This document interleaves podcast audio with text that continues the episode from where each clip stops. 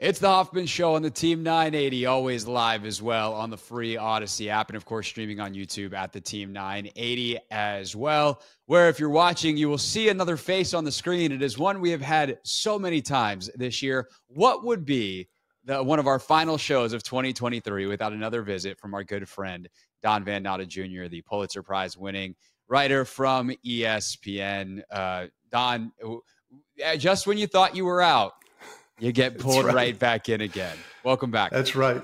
Thank you, Craig. Good to see you. Happy holidays. Happy holidays to you too. So, uh, one of Dan Snyder's former, yes, that guy, Dan Snyder's former minority partners, one of the three who had the big stake in the team that ultimately got sold, has now sued Bank of America. Interestingly enough, it is Bank of America. It is not Snyder. It is not the NFL. Uh, but they sued Bank of America in federal court, basically saying, like, hey, you guys made us sell our portion of the team at a valuation of three billion, and then the team sold for six. You guys did the sale. What? What? You guys? No, that's not cool. Um, and there, that is the, the, the very surface level uh, top line of this story. As the person who has reported it out, where do you think this goes? And and is this something where like, hey, they cut him the check because they don't want this to come out and he goes away? Like, who are we talking about here? What to you is the most interesting part of this? Well, Bob Rothman, as you pointed out, Craig, was one of the three minority partners who owned uh, a, a, substantial stake of the commander since 2003. 40% was shared by these three billionaires. The key here is that Bob Rothman is a billionaire and he's angry. That's those are the two key things. He feels aggrieved by Bank of America and Bank of America. He was actually a client of Bank of America's wealth management department since the late 90s. So he felt that Bank of America owed him a fiduciary duty to protect his interests. At the same time, Bank of America is also the NFL's bank and also dealt with the sale of the commanders. So the centerpiece of the lawsuit really goes back to that $55 million credit line that Dan Snyder took out secretly, unbeknownst to his three partners uh, back in 2018. Uh, the bylaws of the team state that the three limited partners, all who are members of the board of directors, have to approve any major financial decision by the team. They knew nothing about Snyder's application for $55 million through the team uh, back in 2018. And when they finally discovered it, they were quite upset and challenged this with the NFL through the arbitration process. And the NFL did nothing about it. They were not interested in investigating it.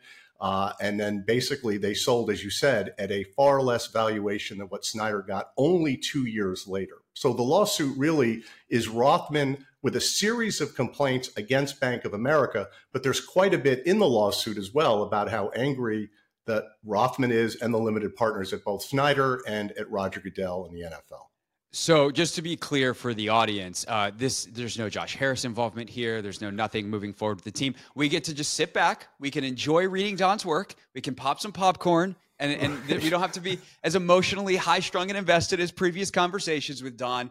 But it's very interesting, and it could get really really interesting if this thing goes to discovery. Which, in talking with you about this and reading the story, it seems like if Bob Rothman is a bang angry billionaire like cutting him a check, he's not going to go away. This could get really nasty for the NFL. This is a problem that the NFL cannot solve with a big check. Uh, you know, usually the NFL uh, takes care of a lot of its dirty business through the arbitration process, which is not public. This uh, is something that can't go to arbitration. It's a lawsuit, as we said, between uh, against Bank of America by Bob Rothman, but there could be discovery that looks into the way the NFL handled the Dan Snyder investigation. And I know from speaking to the lawyers uh, for Mr. Rothman, that is something that they are very interested in, very curious about. In fact, there's a paragraph in the lawsuit that harkens back to a story we did at ESPN in October of 2021, Craig, that you and I have talked about a lot yeah. about this feeling around the NFL. They'd heard repeatedly that Dan Snyder was telling people that he had gathered dirt on Roger Goodell and on fellow owners. And if his back was against the wall and he was forced to ever sell the team, he was going to use that dirt and blow up the league. That's a paragraph in this lawsuit. It's something Rothman and his lawyers are focused on. And it's something the NFL hasn't had to deal with before. Not only they have arbitration not at their disposal, but they also don't have a big check they can write to a very motivated, very angry billionaire who wants to get the truth. So, what is the significance of him suing Bank of America and not naming the NFL, not naming Snyder in terms of the NFL's control over this? I think that is an excellent question. And it's one of the things that was really striking to me because when you read the complaint, there are all sorts of allegations that are leveled against both Dan Snyder and the National Football League. Uh, in fact, there's multiple places in this 45 page complaint where they are called co conspirators in this sort of scheme that Rothman feels that he was basically screwed out of hundreds of millions of dollars. As, as you pointed out, in April of 2021, when Snyder bought the 40% uh, minority ownership of the team back from these three billionaires, it was at a valuation far less than $3 billion. And just two years later, he closed for more than $6 billion. So that's quite a bit of money that was left on the table. And the lawsuit by Rothman against Bank of America primarily focuses on advice that was given to the three partners, in particular to the plaintiff, Mr. Rothman. The key allegation is against a Bank of America executive named Elliot McCabe. And McCabe, according to the allegations in the lawsuit, uh, Rothman feels was looking out far more for the interests of Bank of America in growing this NFL franchise financial side of the business than he was in protecting Mr. Rothman's interests. And Mr. Rothman, as I said earlier, is a client of Bank of America. He is uh, somebody who relies on their wealth management advice, and he felt that the bank owed him as much a fiduciary duty in protecting his interests as they did in looking out for Dan Snyder. The other interesting part of this, Craig, that I think is getting a little bit overlooked in the story is that Bank of America gave a lot of rope for Dan Snyder to hang himself. remember that the allegation that we reported back in February when we first wrote about this $55 million credit line is that the partners said that Snyder was using the team as his personal piggy bank, that he was paying himself $3.5 million for putting the team logo on his private jet, that millions of dollars were being used for his private yachts and for his private airplanes, team money. And so the question then is why did Bank of America approve $55 million unbeknownst to any of Snyder's partners? And there is some thinking among some of the executives around the league and owners that perhaps Goodell was, with a wink and a nod, allowing Bank of America to give so much debt to Dan Snyder that eventually he would have no choice but to sell the team. Now that puts Goodell in a slightly different uh, frame than what uh, he appears to be in the Rothman complaint. In other words, this was a diabolical play by both Bank of America and the NFL to give Snyder so much debt that the debt service would basically break him and he'd have no choice but to ultimately sell the team. Yeah, you had a great line in the story about that. And basically the, the the first part is what you just said. The second part is like Bank of America didn't care and the NFL didn't care who got hurt in the process. And that is the crux of this lawsuit is Rothman's like, hey, I'm the guy who got hurt. What about me? I got rights too. Uh, and and courts certainly uh, don't take lightly banks not performing their fiduciary responsibility. So this could get uh, this could get yeah. And and to be really clear, there there was a very set. Uh, there was an established set of guidelines in the bylaws that anytime any major financial decision was going to be made by the Washington football team, the board members had to approve it. And these three board members who own 40% of the team knew nothing about Snyder's $55 million credit line and only got suspicious when Snyder didn't pay them a quarterly profit share in 2020. That's really when they started becoming aware that there wasn't nearly as much money here as they believed. And within a year, they sold and at a very deep discount from what Snyder ended up selling at just two years later. Don Van Natta, of course, from ESPN, is with us here on the Hoffman Show. So, Don, that kind of leads to, I guess, a couple of follow up things that I think are, are, probably more relevant to our sports radio audience moving forward. Uh, first would be the NFL side of this. Then I'm going to get to the Washington side and kind of the repercussions that we're living right now of all of these decisions. On the NFL side, you have this, and then January 10th, you have the Gruden lawsuit going in front of the Nevada Supreme Court. Is 2024 about to be the year of discovery for the NFL? And if so, like I know Goodell just got a new contract. I'm sure he's pretty pumped about it right now. Like, what does that mean for the league if there's a bunch of untoward, uh, unsavory things that come out in in lawsuits by Goodell and other top league officials? Well, the league is obviously firing on all cylinders. TV ratings have almost never been higher. But there are two very dark clouds on the horizon. This Rothman lawsuit, which uh, I know concerns some folks around the NFL, but even more is the Jon Gruden lawsuit, which, as you point out, uh, on uh, January 10th in a Nevada Supreme Court courtroom, uh, the NFL and Gruden will clash. And basically, the decision in the hands of the Nevada Supreme Court is whether the case can move forward that Gruden brought on those leaked emails uh, in open court and look to discovery.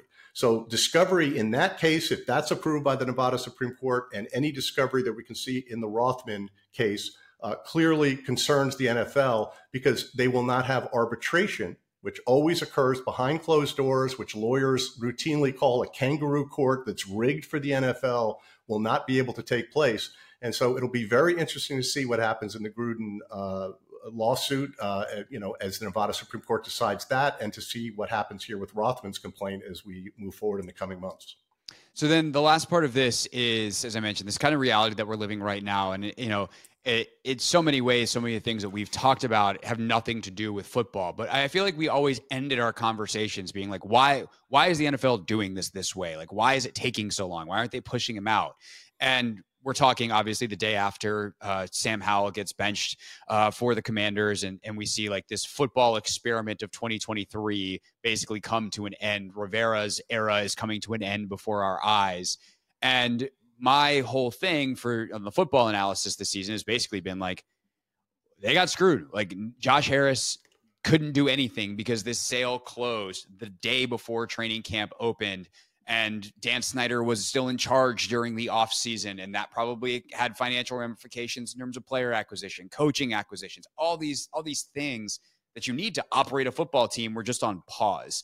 So, does this help potentially or could this Rothman lawsuit help potentially shed some light on what why this season essentially got sacrificed and why the NFL didn't move faster after Snyder even hired Bank of America last November. The Rothman lawsuit certainly, if discovery is allowed to proceed, could shed a lot of light on why this was a lost season.